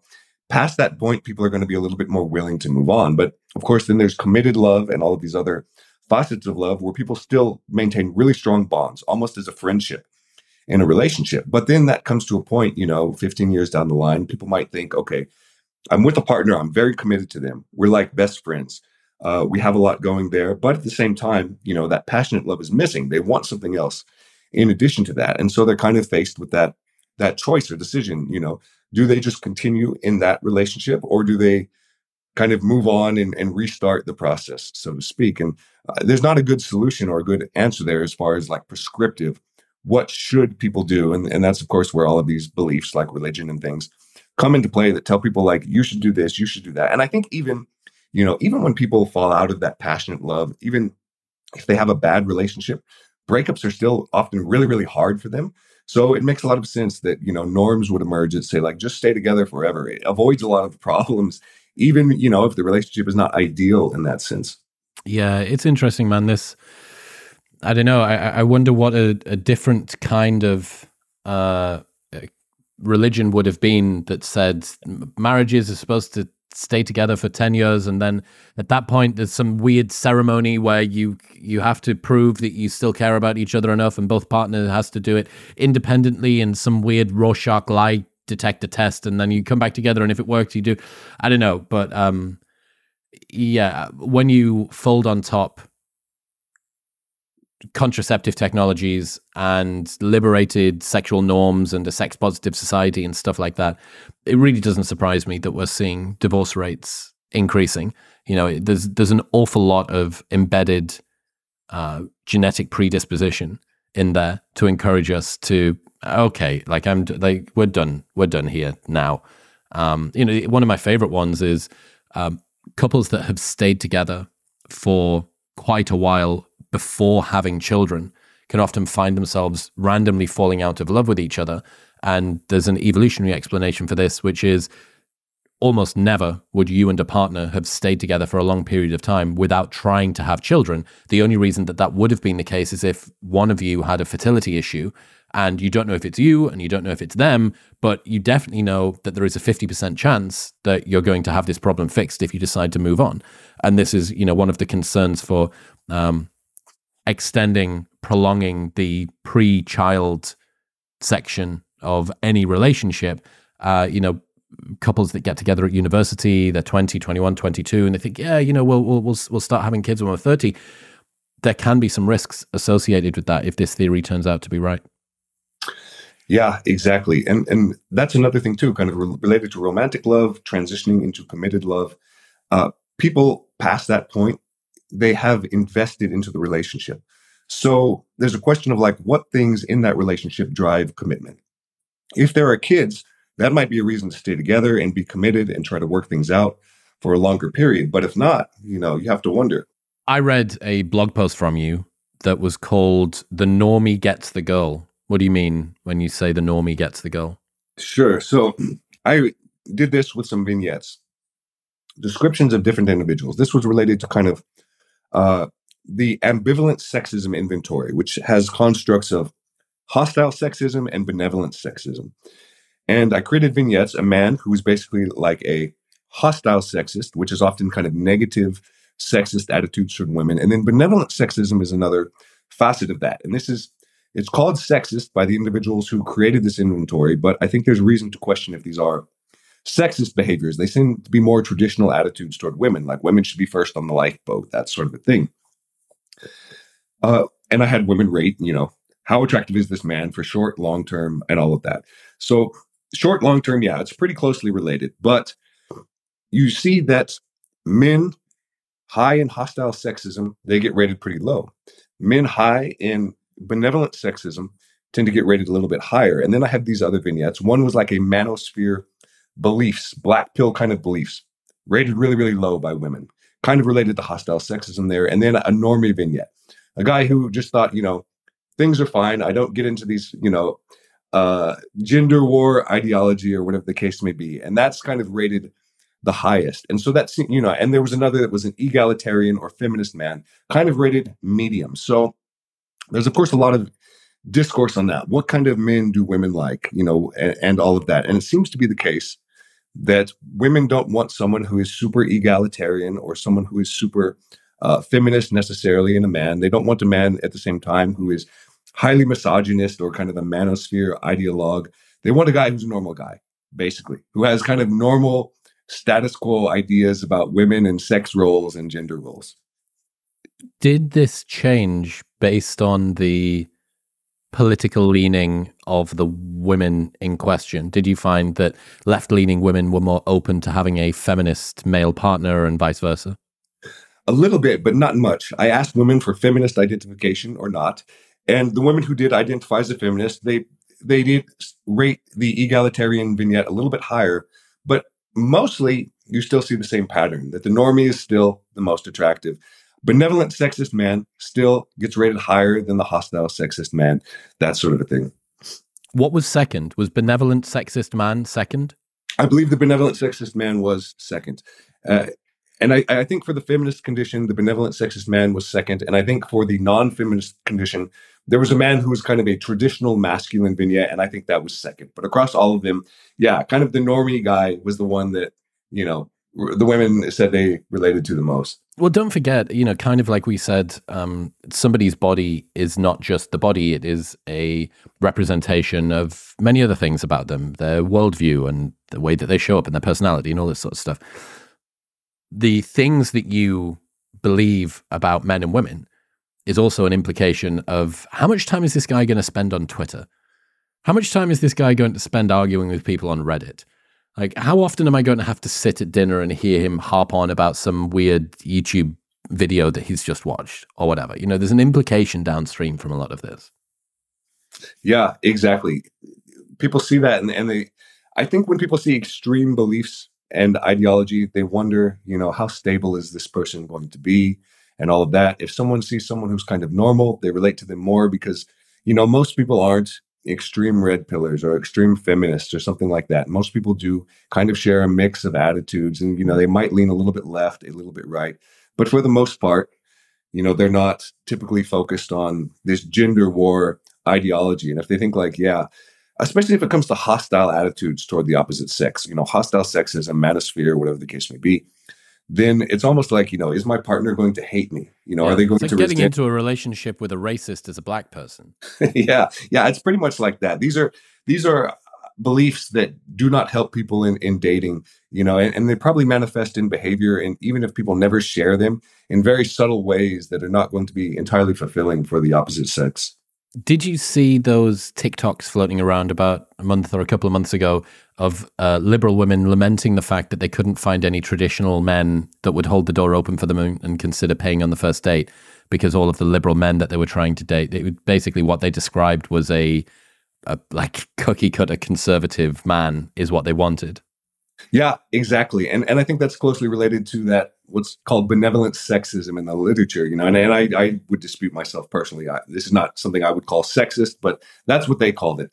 And it's kind of, you know, there's been research that indicates women prefer men who score a little bit higher in benevolent sexism. And these are kind of like traditional conservative attitudes and beliefs. There are things like holds the door or something like that, even if the women identify as more left.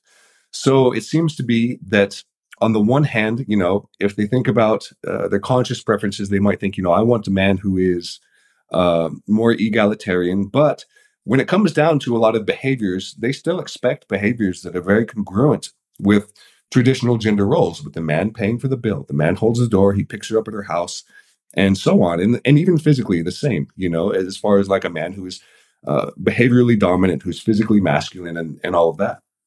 Yeah, it's uh stated and revealed preferences kind of coming to the front yet again. What's that Taleb quote? He says something like, um, uh, around my family or in the home, I'm a socialist. In my neighborhood, I'm a communist. At my state level, I'm a libertarian, and at the national level, I'm a conservative. Some something like that. It kind of feels a little bit like that. That you've got um, what a woman might want men at large to be like. You know, I would prefer to not have hostile sexism from this entire 50% of the population sent toward me and my girlfriends. I would prefer that we had a more egalitarian world. I would, the sufferings and the challenges of women are understood and the blah, blah, blah, blah, blah, blah, blah. But when it finally comes down to it, the meat and potatoes, brass tacks of getting into bed and getting into a relationship with somebody, eh, eh, you know, this is the problem I think that has largely gone under the radar, but may come back to bite her in the ass a little bit further down her career. Alex Cooper from Call Her Daddy uh, was, you know, spent uh, made a career extolling the virtues of casual sex. Uh, you know, treat him like you don't like him, how to have sex and not catch feels. You know, like relationships are kind of useless and pointless. But for the last three years, it turns out that she's been having this whirlwind romance with the guy of her dreams. And then she released a maybe it was a podcast or a post talking about how beautiful the proposal was in a rose garden and he got down on one knee and it was exactly as she'd envisioned.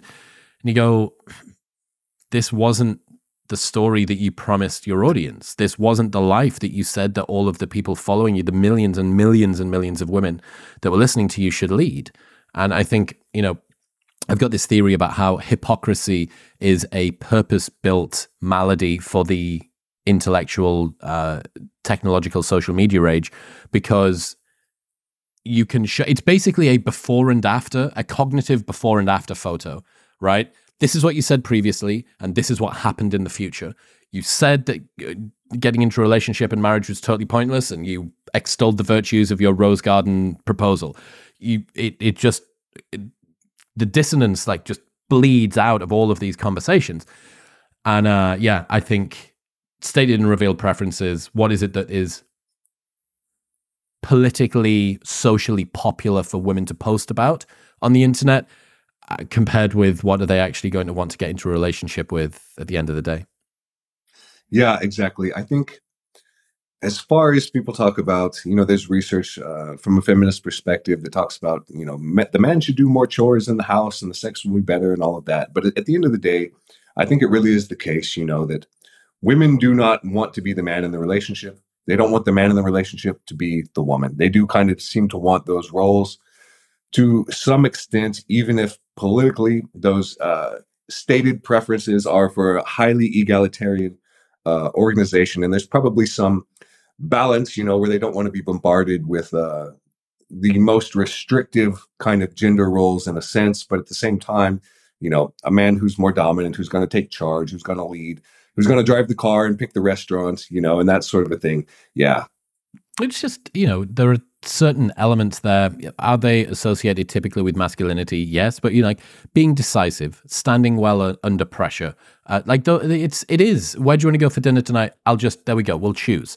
Um, I, yeah, I think it's, uh, there's, funny that the memes and the cliches kind of often hold some of the greatest truth in them. There was this uh, Catherine Walters study on uh, testing assumptions about human mating psychology, deal breakers, and mate preferences. 50,000 participants from 56 countries, both men and women, prefer short term partners who are kind, healthy, attractive. Women had higher ideal preferences for short term mates than men did, and most participants, 59 to 80%, preferred the same type of ideal mate for short term and long term relationships. What's the implication of that? Yeah, brilliant. And I think this is that study is very consistent with pretty much all of the past research in evolutionary psychology on short and long-term mate preferences. Somehow it has gotten into the popular discourse that, you know, an entirely different kind of person is who is desired for short and long term. But really it seems to be like no, the same traits are desired in short and long term, but some might be weighted a little bit differently in small ways on average. So, you know, a man who's funny and charismatic Long term, short term, both. Perfect. A man who's physically attractive. Yeah, he's also desirable, both as a long term and short term mate. But in short term mating context, you know, physical attractiveness, it might be a little bit higher preferred. But it's kind of like, yeah, anyone who's desirable as a long term mate is also going to be desirable as a short term mate and vice versa. Yeah, man. I don't know. The, the, um, this meta meme of having wildly different mating preferences for both. That being said, we said it earlier on, you know, the person that you're going to fantasize about is not necessarily the person that you. T- but even with that, let's roll another filter. As you said, the hyper masculine guy might be great to think about when you're behind the safety of a page. Right. But if you have this very overbearing, physically sort of dominant guy, there's an awful lot of probably associated fear that comes with that. In some regards, it can be sexy, but in other regards, it's just going to be terrifying. You know, in a, a sort of a post Me Too world, I wonder, I wonder what um, sort of Times Up and Me Too as a cultural phenomenon has done to women's preferences when it comes to male um, uh, behavior and body type and stuff like that. I would not be surprised if we see women, um, you know, inculcating this concern about uh, two men that are overly dominant, um, and it really wouldn't surprise me if the end result was we should opt for more feminized men, uh, even if it was only a little bit. Uh, it would it would be very surprising if it was the other way. Yeah, exactly. You can see kind of that shift culturally, perhaps, towards men who are less dominant or less threatening, and, and there's a lot of uh, assumptions about that kind of related to the dad bod thing. I, I, posted an image and it was kind of like, yeah, the more muscular man is is going to be more threatening. Someone said, you know, he looks like he might be a misogynist. So you see a man who's simply because he's jacked, they think he's going to be a misogynist. So you already have kind of that that association there. So what does that mean? That like the skinny weakling is is going to be a, a feminist or something like that? We have kind of those those associations, and if that's what they think they want is like the feminist man, maybe they're gonna pick the skinny guy, but at the end of the day, you know, there's probably not too large of an association between attitudes in that sense. Gym bros have a branding problem, man. They need to go through a, a, an advertising agency to fix this shit.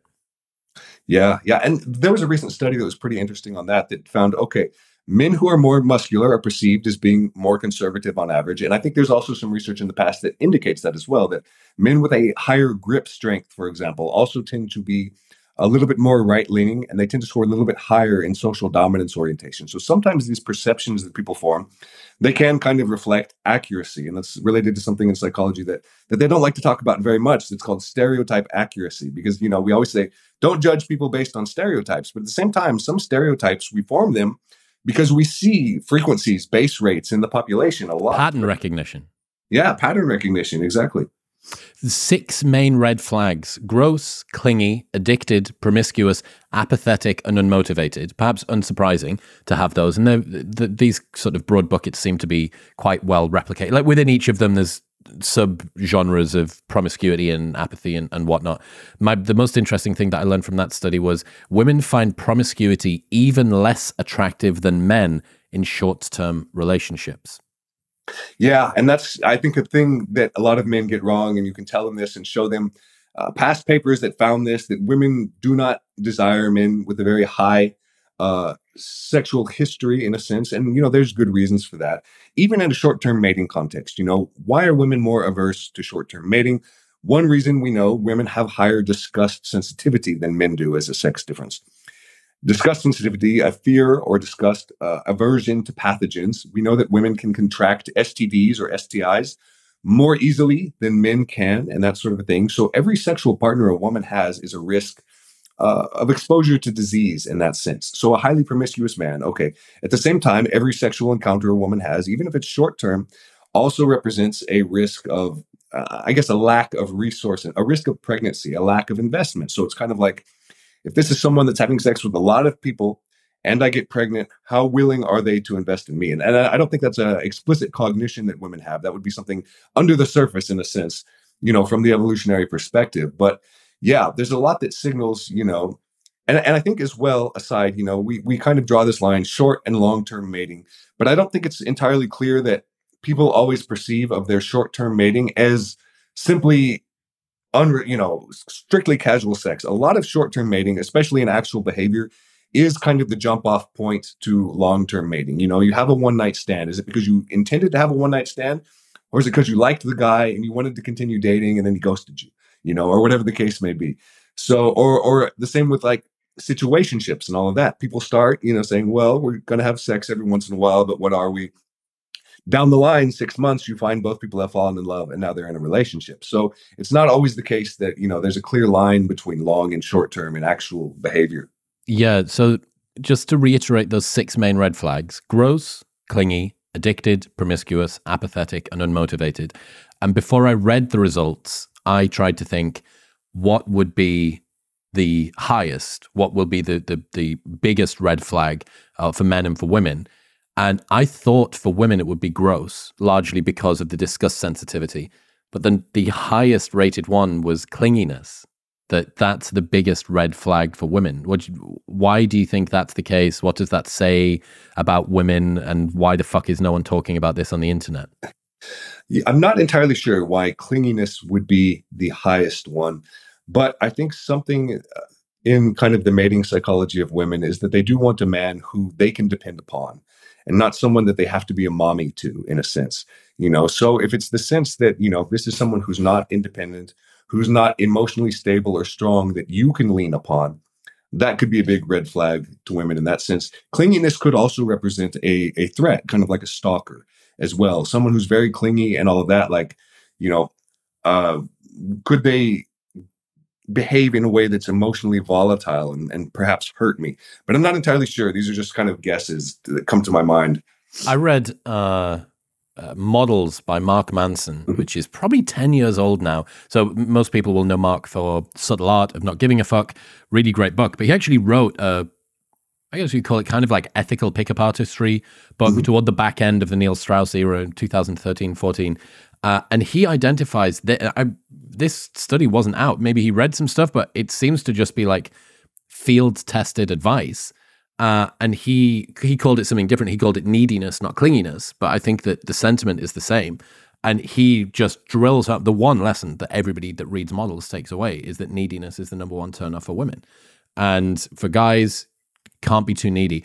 One of the, or a few of the things that I reflected on after reading that were over being overly pliable as a man is a signal of low status that if you can it's why the, you know the simps never get the girl as a meme right it, it, the, the simps simping for women is a ineffective mating strategy because what it suggests first off is that you have no other options. If you did, ha- if you were spending eight hours a day messaging me, I know that you're not spending eight hours a day messaging some other girl as well, unless you've got a really good AI bot assisting you.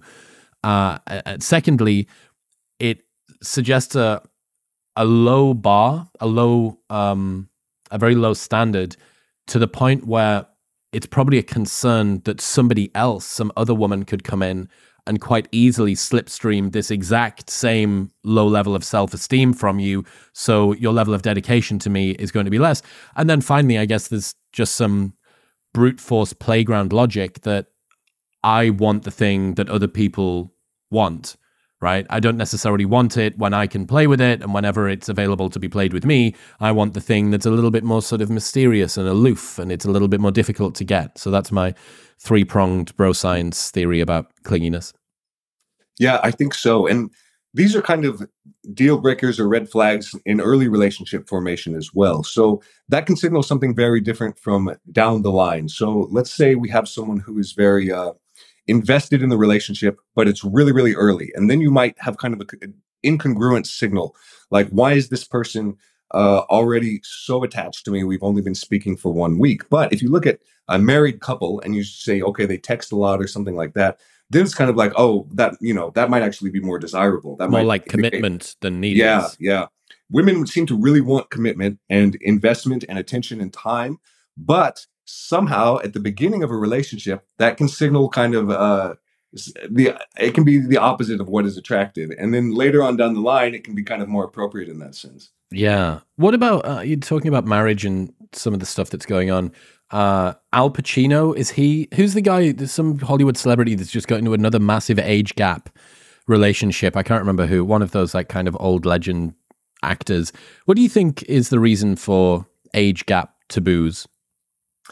So, one idea that I had was intersexual competition, right? The idea that, you know, if you have a mating pool, it's going to be people similar to your own age. So, or a mating pool of mates that are more desirable, that have more resources, uh, resources or something along those lines. So it could be the case that when people see an age gap relationship, they are thinking, you know, uh, this is someone being pulled from my mating pool, in a sense, by someone outside of that range. If that were the case, we might see age differences between men and women in age gap uh, taboos. So I looked at that, but I didn't find an age difference for women. Women seem to approve or disapprove of age gaps about the same across the board. So sometimes we get that discourse that says, you know, it's old women that are jealous of young women, or sometimes you uh, say hear people say, no, it's young women that disapprove more because you know old people are gross or whatever the case may be but it doesn't seem that there's an age uh, difference like that for women but for men there was so young men disapproved of age gaps more than older men which maybe does is kind of congruent with that self-interest perspective or with intersexual competition but rather than in men it would be in women in that case because if young men see you know age gaps as pulling women from their dating pool and women do already date up in age they might be more threatened by that. They might say, yeah, age gaps are inappropriate. Why? Well, because they're stealing the women from you, basically, in a sense, you know. And, and I've even heard people argue that explicitly. They said, you know, serial monogamy and age gaps are stealing the young women, and that's why young men are, are, are single or something like that. So that could be one thing, but I don't think that explains all of the taboo. I think a lot of it is kind of cultural. You you you have kind of a narrative of power imbalances, but at the same time, you know, I looked at hierarchical relationships where there might be a power imbalance. You know, someone, a boss, an employee, that doesn't seem to have as much of an effect as age gaps either. So, you know, that's kind of one explanation you often see from feminists this idea that, you know, there's a big power imbalance in age gaps. There probably often isn't. And people don't seem to disapprove as much of power imbalances when the age is close. So it seems to be the case that there is this taboo that's not entirely explained. And I think it might just come down to kind of kind of an ick in a sense for some people. And, and that's kind of, you know, a feeling that people have is just kind of a, a visceral revulsion. And I think why that might occur is when people think of dating someone who is much older, they just simply think from their own experience, I'm not attracted to much older people. I could not imagine dating Al Pacino. You know, a woman who's 20, she's Al Pacino, look at him. That's gross. And that's all it comes down to. A lot of taboos can simply emerge from that visceral feeling like, yuck, and then the rationalizations come in is because of lack of consent or a power imbalance or somebody that's being manipulative with their wealth or their status or whatever it might be. Exactly. Yeah. People, that's what happens. A lot of the time we experience emotions first and then we come up with explanations for those emotions. And I think that can be what happens when people feel that visceral ick. You know, they, they think, ooh, gross. And yeah, then they come up with rationalizations to explain why it's gross maybe those aren't the real reasons, you know, but that's what they felt in the moment and and that's how they feel now. Interestingly, something I found there was people who had had age gap relationships, of course, they were more approving of age gaps. So because I see some discourse on that as well. It says, you know, a lot of people have had an age gap relationship, a lot of women, true. And they said, you know, they learn from their bad experiences. And if that were the case, you would expect people that had age gap relationships to disapprove, but it was the opposite. So it doesn't even seem to be the case that they're driven by like bad experiences. You know, th- those people actually seem to support them more. Interesting what you said about how uh, women dating older creates a dearth of potential female partners for younger men because the younger women are captured by slightly older men. I, I, there's not really a way to bestow this wisdom onto younger men, but like one day in a couple of years' time, you will be those older men. I, it, it seems I, I totally get it. Like you know, if if you're a guy who's 22 and all of the girls are getting flown out to God knows where by 38 year olds, like yeah, that's that's that's gonna suck. But ultimately, it's just like a like a diluted gerontocracy, right? Yeah, exactly. And that's kind of related, to, you know, we have like the Pew statistics that say, you know, like 60% of men are single between 20 and 30 and, you know, 30% of women are single. Why is that? Are they sharing the man? What's going on? A lot of that gap can actually be explained simply by women dating outside of that age range on average. So for the and, and it's much more pronounced among, you know, 18 to 25 than it is even among 25 to 30. So it seems to be the case that it's a real effect. If you're a man who's like 18 to 23 or something like that, you know, a lot of those women that you could otherwise date, they're going to be dating up. You're 18 now, so you're probably not going to date down, you know, which is what the older men are doing. So you do kind of see it balance out down the line, but it does kind of create a, a singles gap, especially for like really, really young men. And I think, you know, I don't know if that's always super obvious looking at the landscape or if they think, you know, the women are sharing like the same Chad who's in their class that's the same age. But a lot of that, yeah, is just women dating up a little bit. And there's, you know, the average age gap is not huge. It's, you know, two to four years or something like that. But a lot of people are dating outside of the average. And when you total all of those up, you know, you get something like around 20% of women who are between 18 and 30 who are dating men older. So that, yeah, already pulls a big, big chunk of women out. Mm, yeah.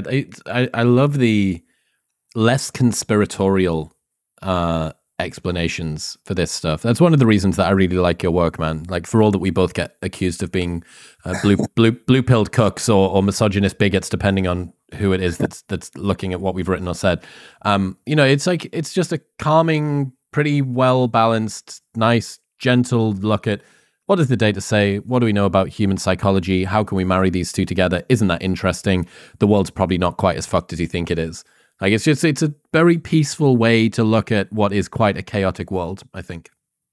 Yeah, exactly. It's human psychology, very complex, so many variables. So you always have to have a very nuanced perspective. It's rarely just as simple as X, Y, and Z. There's always so many different things going on. And if people can calm down a little bit, look at the big picture and, you know, be a little bit stoic about it if if they're in a difficult situation. It's not always, you know, roses, but it's usually not the full black pill either in that sense.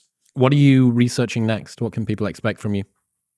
So right now we're looking at some data on OnlyFans, on attitudes about OnlyFans and OnlyFans workers, and this is just going to be some descriptive data. This is looking at uh, because this seems to be a topic that actually people might be afraid to explore in the research a little bit because they're afraid that it's kind of stigmatizing, but at the same time, people do seem to have you know overwhelmingly negative attitudes about this. And and as far as impacts of OnlyFans on future uh, relationship prospects. Will someone date an OnlyFans worker? Will this hurt their future job offerings? And also, related to that, what kind of political attitudes or beliefs might predict support for that kind of work or the opposite of, of support for that kind of work? Mm, very. So you are delving deep into the archives of OnlyFans. Is that what I'm hearing? Yeah, that's what we're looking at now. We're looking at attitudes about it. I can't believe you finally managed to get your recreation and your work to to come together appropriately. Alex, I, I these episodes, dude, I look at the clock and it's been an hour and 40 minutes and it feels like it's been five. I really appreciate the time I get to spend with you. Uh, where should people go they want to keep up to date with all of the things you're doing? Sure. So we've got the website, datepsychology.com, on Twitter at datepsych, and YouTube, alex.datepsych. Thank you, man. Catch you next time. Thank you.